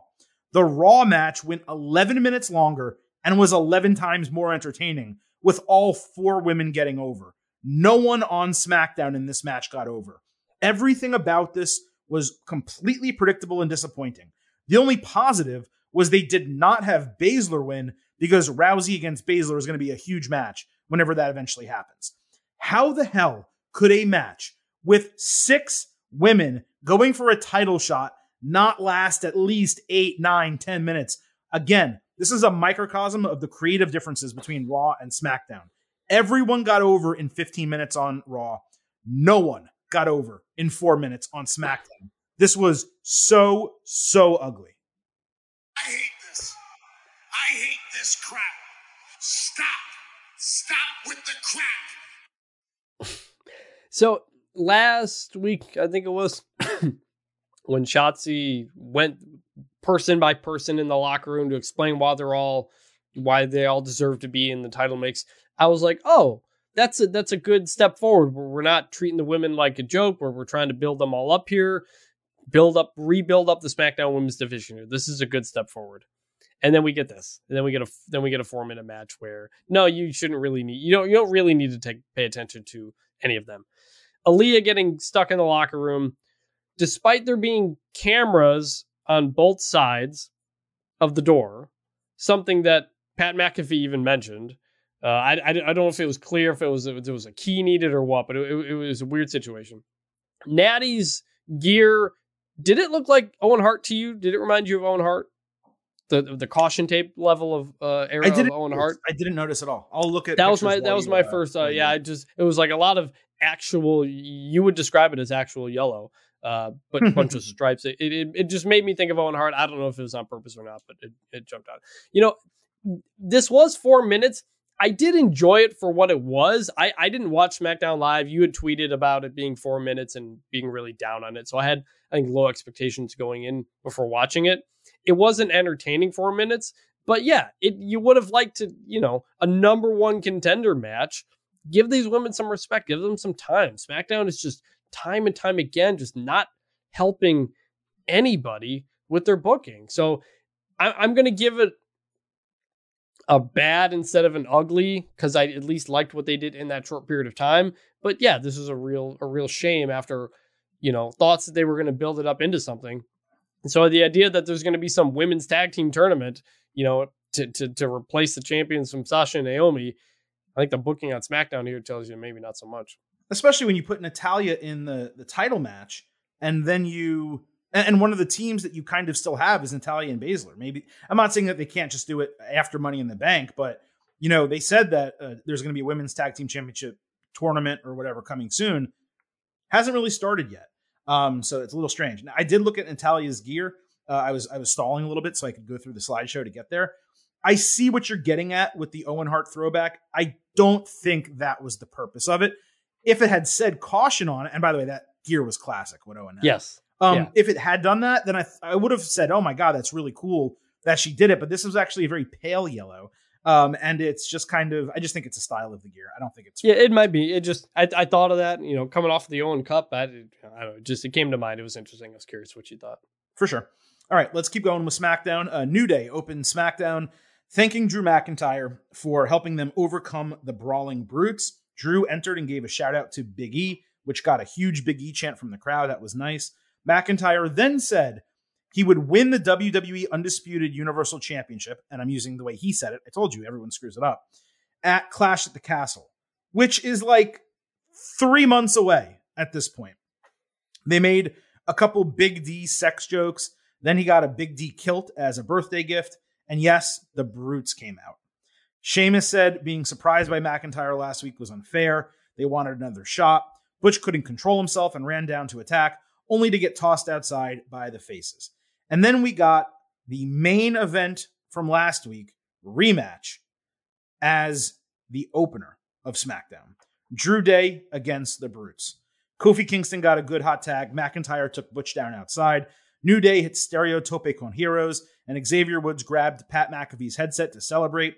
McIntyre's hot tag came later. He cleared house. Sheamus botched what was supposed to be like a toss belly to belly. Butch then ate one with Woods hitting a rack attack style move for a near fall. Kofi and Holland botched something outside. I'm not sure what it was. McIntyre ate a running knee and a brogue kick from Sheamus. Woods got distracted by Sheamus, and Butch hit bitter end for the win. This opening segment was going really, really well. Like, great, actually, until the Brutes came out. This was the 12th time in 13 weeks that at least one New Day member fought at least one Brutes member. And Xavier Woods, after SmackDown, tweeted something about 14 weeks in a row, them dealing with each other. I think because it started with that like ATV type of deal or, or whatever. Uh, so maybe my numbers are off. I think his were off, but whatever. It's been 13, 14 weeks. It's just mind numbing, repetitive booking at this point. Completely maddening. We had a perfectly good endpoint last week. It was done. And then they rematched it to do 50 50 booking and extend this shit at least one more week because it's going to happen next week. But now it feels like it's going to be three more months all the way to Clash at the Castle. I mean, what the fuck are we doing here? Why can these guys not move on and do something different? It's been three months. Biggie is not coming back anytime soon. Despite my anger, the segment gets a good because there was nothing wrong with what was delivered on television. The promos were good. Drew was funny. The match was high quality. Butch got another win. It was a clean finish. All of that's really good. So I'm going to give it a good to my surprise, but there's absolutely no defending the booking and creative here. This shit is like missionary position. It's the same thing over and over and over. It's like missionary position every single night. Oh. and the tribal chief, the head of the table. We're not interested in that. No, no. I'm not interested. I'm done. I want it over. I am done with this. I'm not even going to talk about it. I, I, I'm, I'm, I'm making a stand here. Okay. I'm refusing to talk about New Day versus the Brutes on this podcast. I'm just, I'm not going to say anything about it. I'm, do- I'm not going to grade it. I'm done with it. I can't do this anymore. There's nothing to say. I, I, I'm not grading it. I'm, it's nothing. When I saw it on my screen, I was like, all right, I'm just, I'm blacking out here. I just, I'm, I'm refusing to acknowledge that this is happening. Let me I give you will- a different. Oh, sorry. I was going to say I'll Yeah. give you a different topic if you want to talk about something else. No, what I will want, what I did want to mention was the Clash at the Castle announcement. that's what I was going to bring up. Yeah. Okay. Yes, that is relevant to a lot of things. Um, he had, I, he had kind of already announced it, you know, when he made the trip over there. He tweeted Kind of. like, "I'm I'm looking Yeah. forward to competing for the Universal Championship here, or whatever like that." So it, it seemed to be heading this way. I, I, I, I, I, get it. I don't mind it. I just wish they would have put a little more into it. Maybe like Vince makes the announcement or something like that, or just just something to to kind of like set it up a little bit differently. But the idea that Drew gets a title shot at Clash of the Castle because they're in the United Kingdom, I'm actually kind of I don't mind it. I just think they could, they could have made it feel a, like a little bigger of a deal as opposed to preempting another New Day versus Brutes segment. Well, here's my problem with it. It's 92 days away. Yeah. Three months. The shit is selling. Like, the, you know, I don't understand why you would do this. It, it, would be one thing if he said, I, when that show happens, I can't wait to go back to the United Kingdom. I want to fight for the undisputed WWE Universal Championship. He said he is. Not only does that basically mean that we he's going to have that match in 92 days or 92 days from Friday, but he's deciding actively not to do anything important until then. He's not going to try for money in the bank. He's not going to try to get a title shot sooner. It's indicating to your audience as well that Roman Reigns, and look, man, we know Reigns is probably holding the title through the summer. I gave a couple options earlier about how they could take it off of him towards the end, but more likely than not, Reigns is going to have the championship at this show, Clash at the Castle. It's telling your audience that nothing you do with Reigns between now and then matters because it's clearly going to be Reigns and McIntyre at that show. I know they want to sell the show. He could have guaranteed he would be in the main event or that he planned on challenging for the title rather than saying that he just decided he would and it's going to happen. It's insane to me that they had him go out and cut a promo like that. so the for one thing that came to mind about like such an announcement like this was the rock announcing on raw 1000 i think that he was going to be fighting for the wwe uh, championship at the royal rumble the following year it was in the summer they announced it for for the rumble that was six maybe six maybe months in advance but that was the rock who you know can get that spot and you knew he wasn't going to be there every week Drew McIntyre is going to be here every week. I, I I'm I'm wondering. You know, last reports we'd seen, they had sold forty thousand tickets to the show early on. Uh, I I don't know if they felt like they needed to do this to up the ticket sales. I mean, especially in light of moving the the Las Vegas Money in the Bank show, uh, that could be a a, a factor Let in me- there. let me quickly interject just because I, I don't want to forget to talk about it. So WWE had more pre-sale requests for tickets than like could have filled the stadium twice. I think it was like 90,000, some crazy number. But what they did was when the, by the time they went on sale, the tickets were so overpriced and apparently also in the United Kingdom like they have a I don't know if they use Ticketmaster or they use something that's even worse that charges even greater fees like a percentage of the ticket, Mm. something like that. So the expense for people going to the show was so massive that everyone expected they would sell out right away because of the pre-sale requests, but they didn't. So the expectation is that they're going to sell out the show, but they basically just need to drop the ticket prices, which they will do as it gets closer. But to your Mm. point, yes, they did not sell out the show initially on the on sale, which initially they thought they would. Okay, that that's good to know. So th- that that could be a factor in it as well. I, to your point that Drew McIntyre doesn't need to compete in anything else.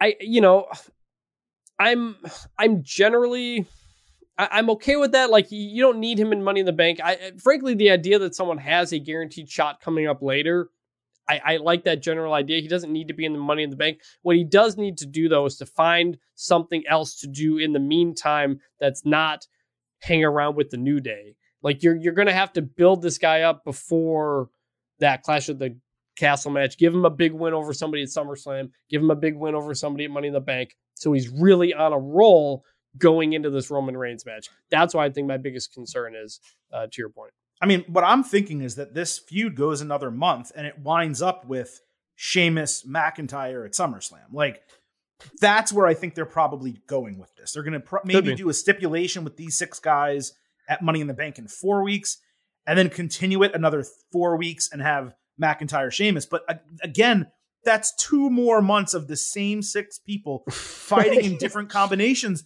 And I know Drew technically just got added, so you could argue that it's been refreshed no, a little bit. No. And that Butch no. got added and that got refreshed at that time. But No. no, it's the same thing. It is missionary position. It's boring. I know that it gets pops on TV. And maybe because of that, WWE just shrugs and says, you know what?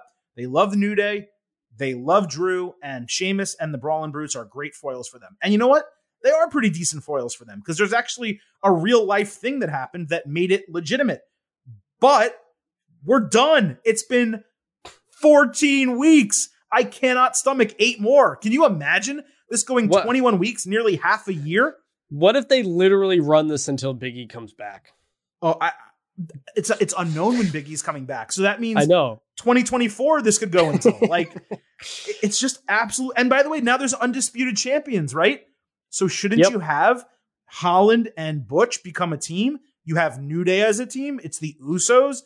You know, if they hold those titles all the way, If you for, forget about SummerSlam, WrestleMania, New Day, Usos, undisputed championships. Like, dude, I just I'm floored. Yep.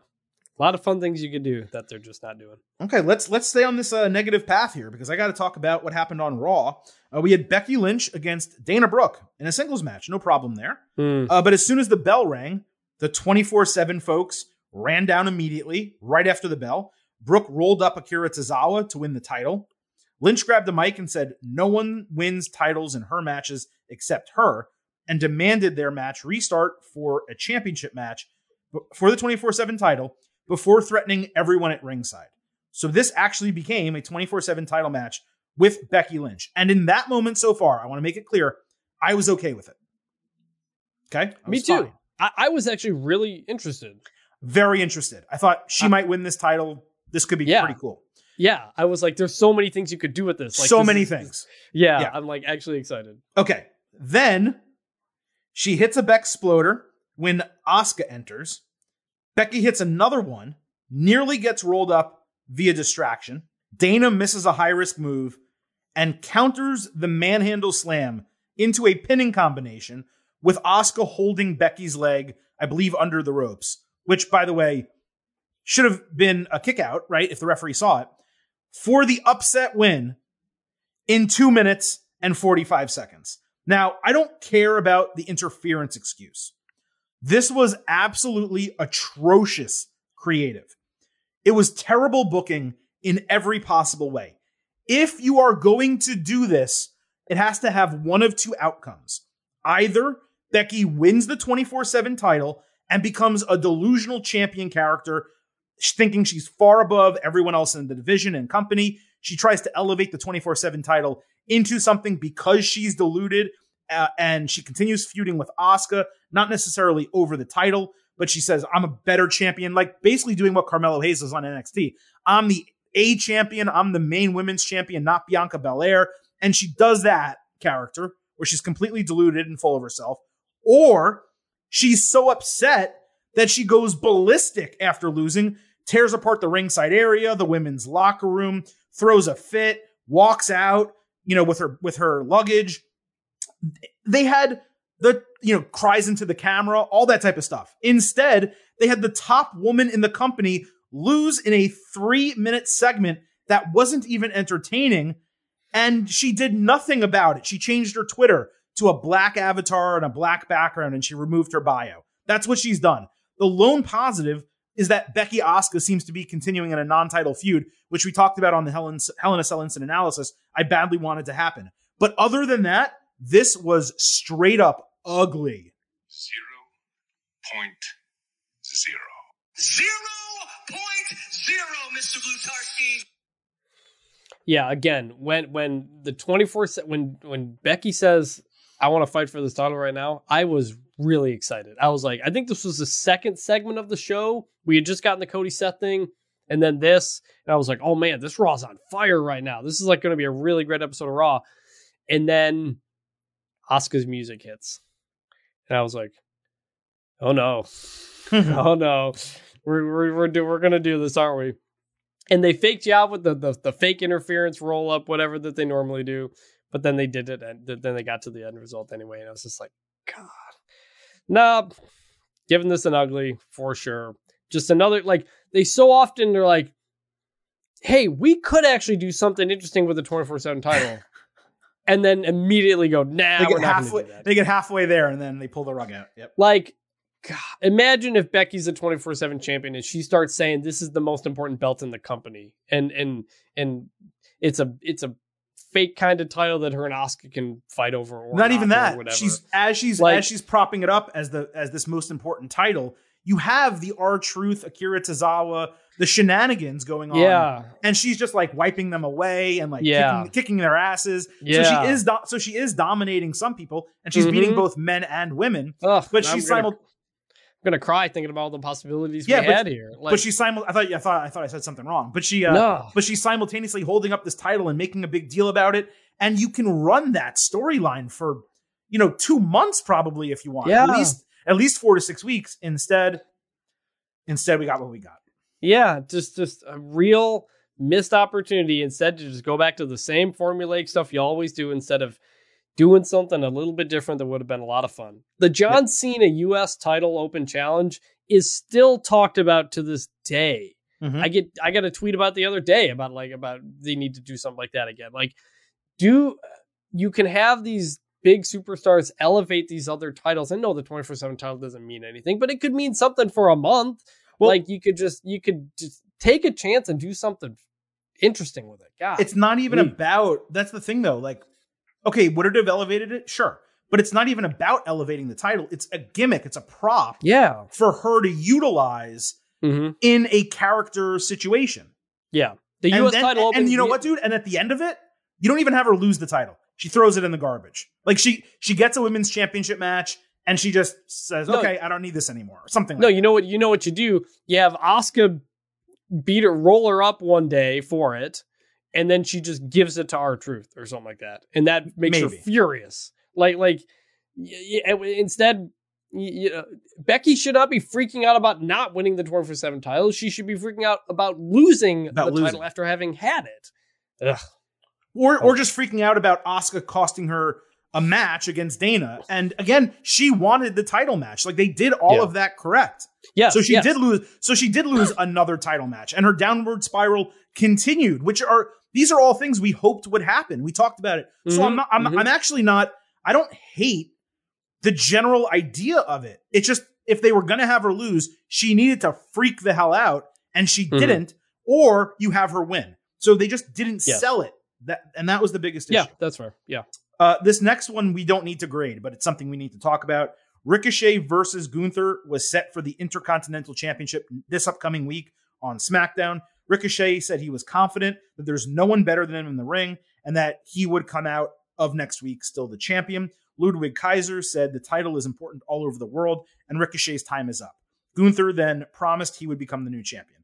Like I said, no grade here, but this will be the end of what may well be the worst intercontinental championship reign in history. Um, this is no fault of Ricochet, by the way, because he's a good champion, uh, an appropriate champion, and fans cheer for him and like him. They gave him the title and did absolutely nothing with him. He beat Sami Zayn, who's the guy he beat for the title. He just beat him a second time. And then it was okay, let's start a storyline. They had him beat Jinder Mahal, who is a nothing low carder. They had him beat Shanky, who hadn't even had a singles match on the main roster on television in his entire career. They had him beat Shanky, and that's it. That's all they did with him as Intercontinental Champion. Now Gunther is going to take it. And by the way, he should. And he's the appropriate person to beat Ricochet. But Ricochet Yes. is going to go right back to the lower card. Chris, I had cautious optimism given the way they booked him against Sami. It made a lot of sense. They gave him the title, they took it off Sami before WrestleMania. I'm sure Ricochet will be in the Money in the Bank match. I'm sure he will flash in it. But this felt to me like the last chance to ever hope that they would do something with him. They used him completely as a transitional champion and a terrible transitional champion at that. Yeah, I, I mean, I told you not to get your hopes up. I, I'm long past the idea that they'll do anything with, with Ricochet. I was happy he won the Intercontinental title. I thought there's, hey, there's there's some fun things you could do with this. He, he- they're not going to make him a big deal, but you can you can make him look cool, let him do his thing, you know, get him over a bit. Maybe maybe it helps up down the road, but they didn't even do that. Like, it, it, not you know, you call it the worst. You call it the worst title reign of, of all time. I don't know about history, but it might be the worst transitional run of all time because the guy didn't even get to do what he does. Like, how, how do you not have Ricochet go out every week and put on some banger matches that are really fun to get to get to really get people behind him? How do you have Ricochet and not let him be Ricochet, man? It's like this is just this has been the whole issue with him on the main roster. About one of the most memorable things he's done was when he got to have those two or three matches with John Morrison. They got to recreate Lucha Underground and just tear the Thunderdome down.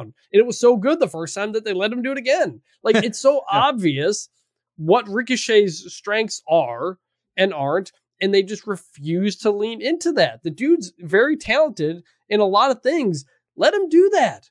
Gunther Gunther's going to win, and it'll be it'll be a worthy champion. Absolutely. kind of, kind of. I mean, He's gonna. He's gonna. No, he's gonna. main ele- he will elevate the hell out he, of the he he will elevate the main roster if they let him beat people that are more than Ricochet and Jobbers and Drew. Gulak. That's the Correct. problem. Is that he hasn't beaten anybody of note on the main roster. That's, the problem. They don't do. have anybody of note on that show. No, they no, they do not. That's No, the they do not. problem. That's the issue. That's the issue.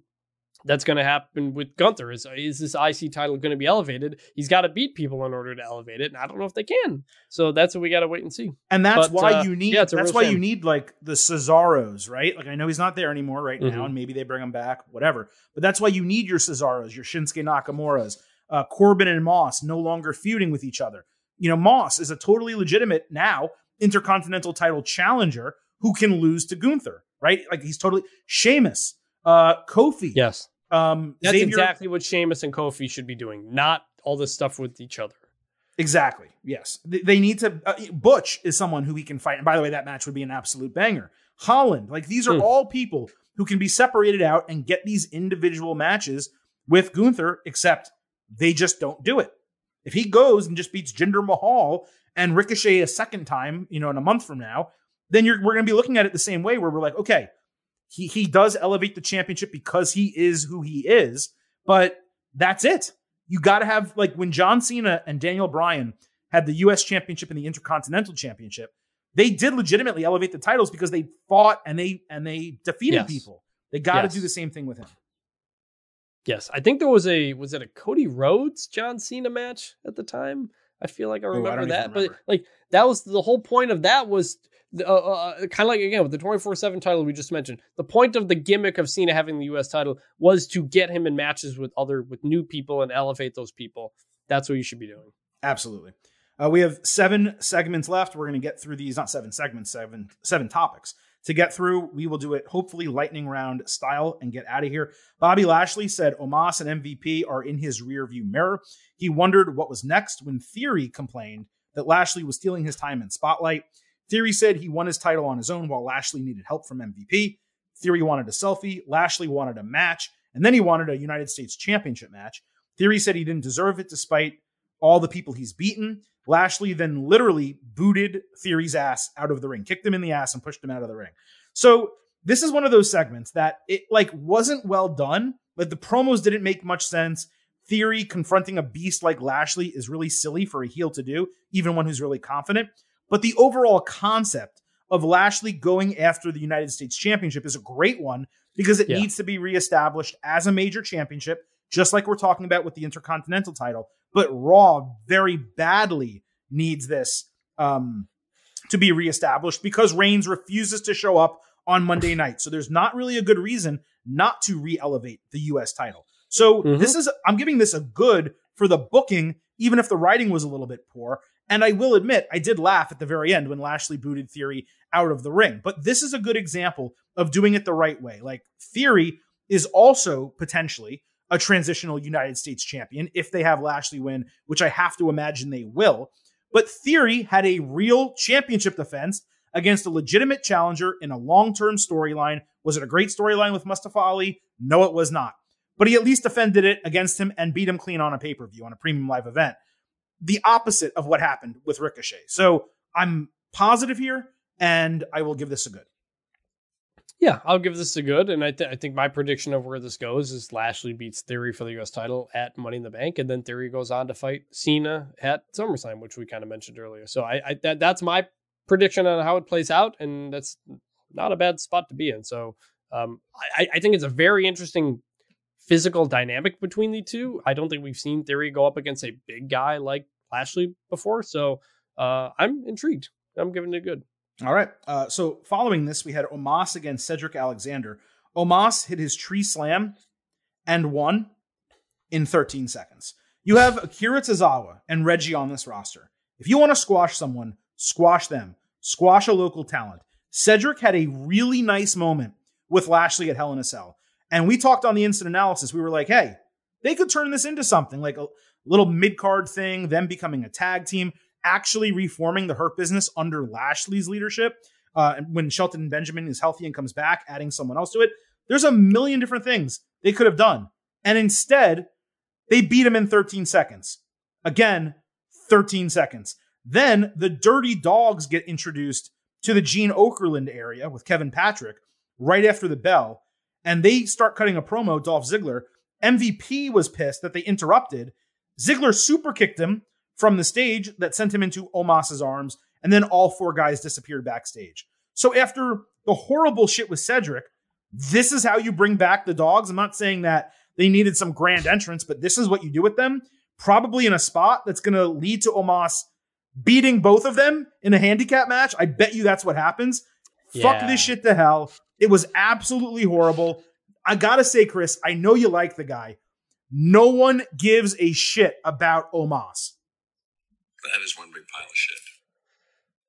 Yeah, no, no, I I like the potential of Omos. I have said basically since the entire AJ Styles tag team that they haven't used him the right way, and still the case. Um, the the I I, I told you on uh Sunday, I don't know if it was pre-show or post-show Hell in the Cell show, that when MVP said to Cedric Alexander that the Hurt business is never coming back, that it was a message from WWE to fans that it is never coming back.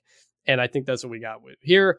Disappointing because they gave us that Cedric Bobby Lashley segment after uh, on Hell in a Cell where Cedric's like, all right, I'm gonna go do my own thing now. I'm, I'm gonna get back to kind of where I was. And I'm like, okay, like there's gonna be something here. Nope, he's not. He's not doing that. And then the Gene Okerlund area, I really like that they're doing that again. I think it's a cool setup for for a thing. But yeah, weird spot to bring back the Dirty Dogs, all the setup, that whole deal. And I agree 100% that this is setting up for Omos to beat them one on two, which will continue to do nothing for Omos. And round and round we go. So um, I'm giving this one an ugly.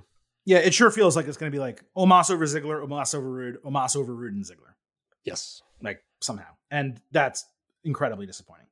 Um, Ezekiel versus Otis, we got a singles match. Zeke won with a crucifix driver in a couple minutes. Then he called out Kevin Owens for a rematch next week. KO said Zeke doesn't deserve a rematch, but he'll generously give him one only if he finally admits that he's Elias. Zeke said he admits it. KO said he wanted to hear the whole thing right to his face. Zeke said, I admit my name is Elias. KO lost his mind with happiness. And then Zeke said, Hey, Kev, I actually took a page out of your own playbook. I lied. I am Ezekiel Elias's younger brother. Then he hit a jumping knee to end the segment.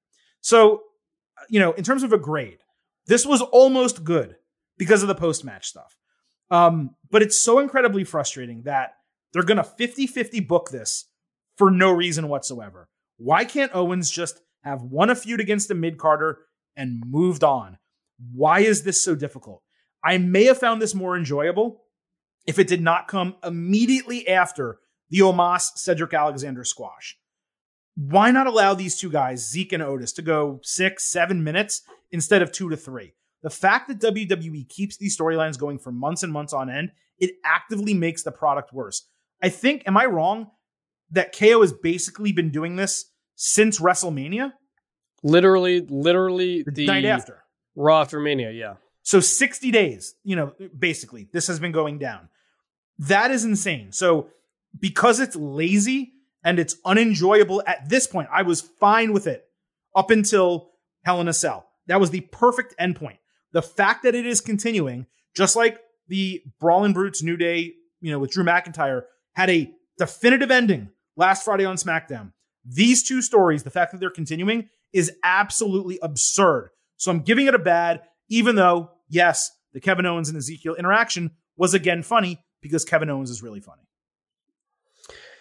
Yeah, I'm giving it a light good because of that because I did enjoy the segment overall, and I did also call that uh, that this is probably going to be a rematch after Hell in a Cell. We'd probably get a rematch the day after uh, Hell in a Cell. I think I said I think I said Ezekiel wins Hell in a Cell, and then we get a rematch and Kevin Owens wins on Raw or something like that. So it's not quite playing out that way, but it kind of is playing out that way.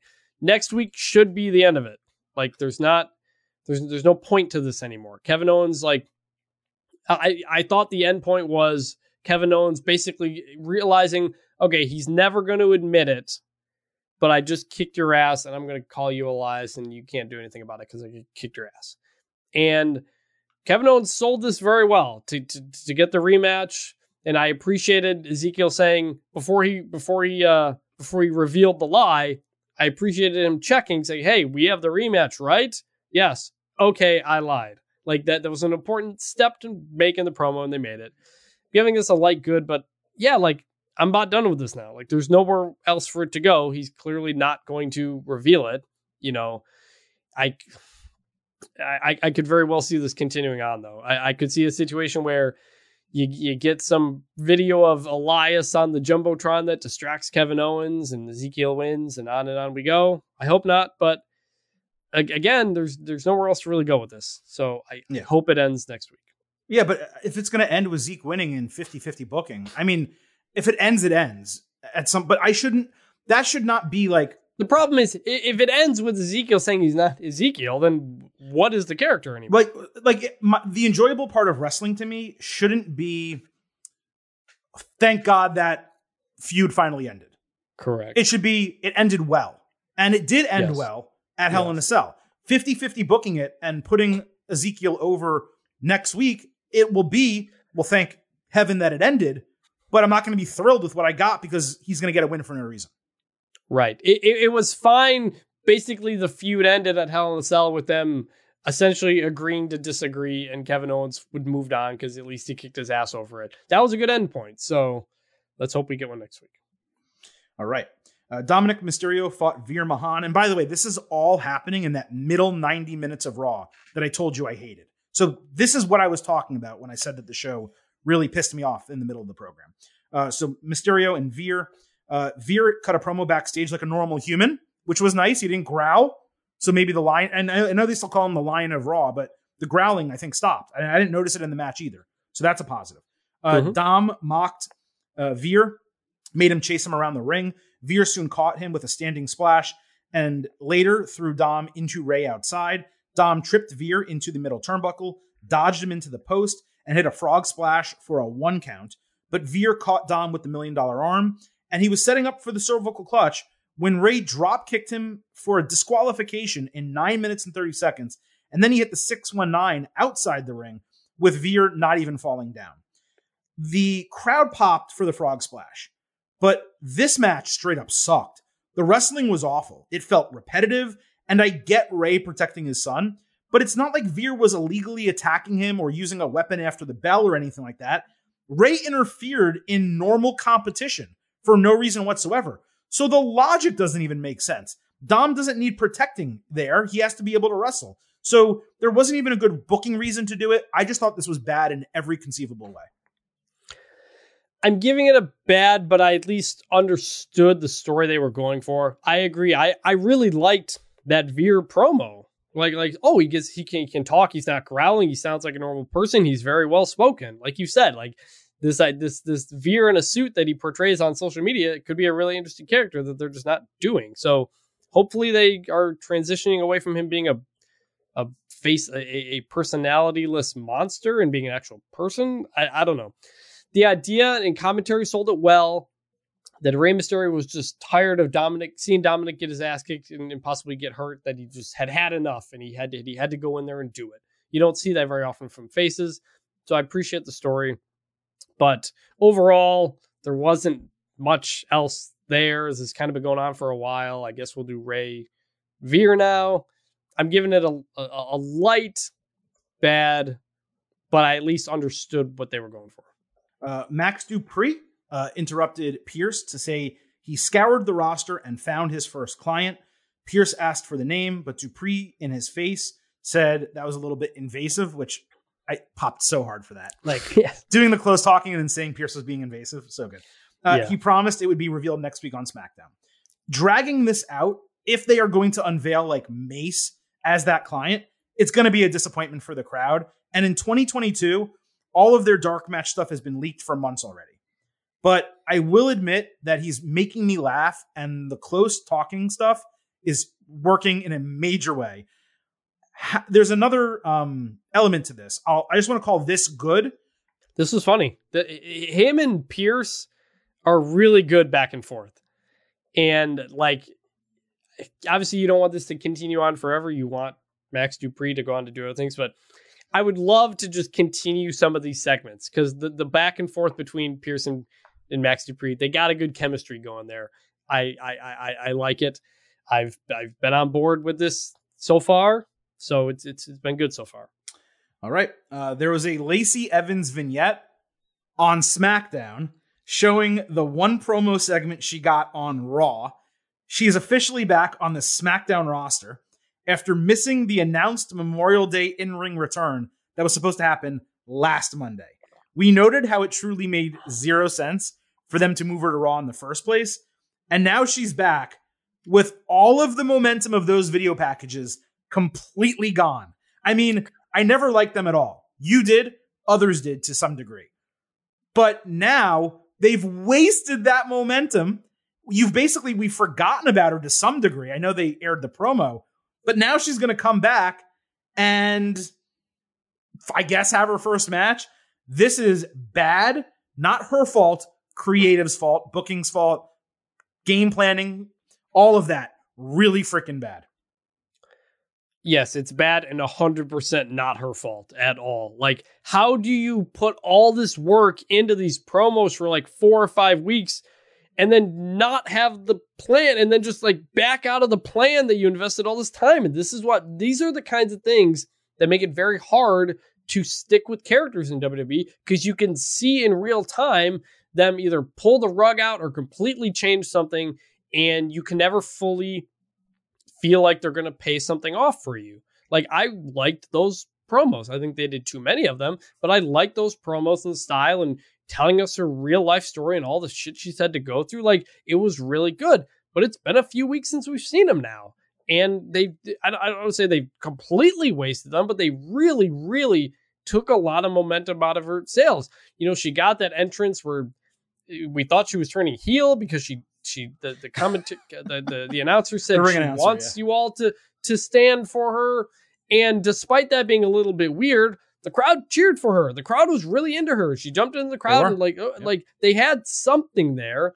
And then they switch it to raw. Don't do raw. Now she's back. Like god just freaking i feel so bad for her to have to go through this ring around when they had something and then they just didn't do it. Like follow through on these plans, man. Like it's it's really hurting the, the the wrestlers when you do stuff like this. It's just so odd- it's so odd to be so discombobulated that you can't just figure out.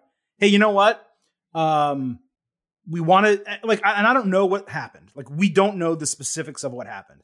My thought was since they put the title on Rousey, they wanted her to be on Raw because there was a face champion, and there were more women on Raw, so she could fight more people uh, before she had to worry about Bianca Belair or maybe Rhea Ripley would win the title and she could win it off Ripley. There's a million different things that they could have done, but you look at the whole thing and you're like, well, even if They just wanted to delay it for a reason. Um, I don't know why that reason would be. Maybe because that segment got so fucked up that we were talking about. Maybe they said, hey, we want to delay it. Then just do more vignettes. Have her come out and cut promos in front of the live crowd. Um, Mhm. Do other things before you kind of start a storyline with her. But at this point, she's coming back, we think, on Friday. I mean, that's the promotion, right? That she's going to be there Friday. I guess they're going to put her in the Money in the Bank match. I assume that's what the, the move is. But man, this is just really bad. And then lastly, we had Umberto against Jinder Mahal. Shanky was dancing in gorilla position, and Jinder warned him to be more serious, so he only danced when Jinder's back was turned. Mahal got a big kick on Umberto and then got distracted by Shanky barely dancing outside. Umberto rolled him up, but the referee was distracted by Shanky, so Jinder rolled him up for the win in three minutes. Jinder then walked away from Shanky dancing after the bell, so he did it for the ring announcer, who eventually got up and danced with him. There was a little pop from the crowd, I will say. It's comedy. I know some of you may enjoy it, and that's your right. But to me, this is just truly awful and a waste of television time. I'm bored. It's ugly. Yeah, it's a waste of time. They at least kind of advanced it, and the idea that the dancing actually won Jinder a match was kind of creative. But this is like the lowest of low card. Like this is just barely a step up of It's their 24/7 24 7 title. stuff. It's the same yeah, thing. it like is this I mean, is this what you think of Shanky? Like just he's gonna dance? I don't know. Like again, I like Jinder. I think there's a lot of things they can do with Jinder, but they're clearly not. I don't know. I I give this I give this a, a, a bad because there was one or two things I actually liked, but I don't care. If the guy's good enough to be your WWE champion, even though you were forcing it for India and you had an idea of, of trying to do something, if he's good enough to be your WWE champion, he's good enough to be a mid card challenger or to establish a real tag team with Shanky and try to do something in that division, even if they are a low card tag team that gets beat by a lot of people, at least you have bodies. Instead, It they're doing yeah. this bullshit. And by the way, by doing it, Umberto and Angel, they're actually insanely talented in the ring.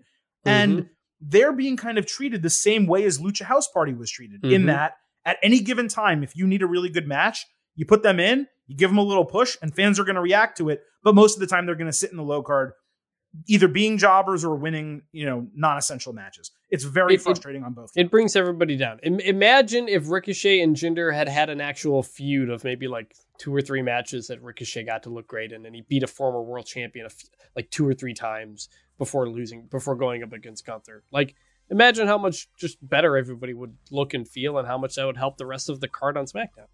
I, I did forget, by the way, that Ricochet beat Umberto and Angel in a triple threat intercontinental title match on the SmackDown before WrestleMania.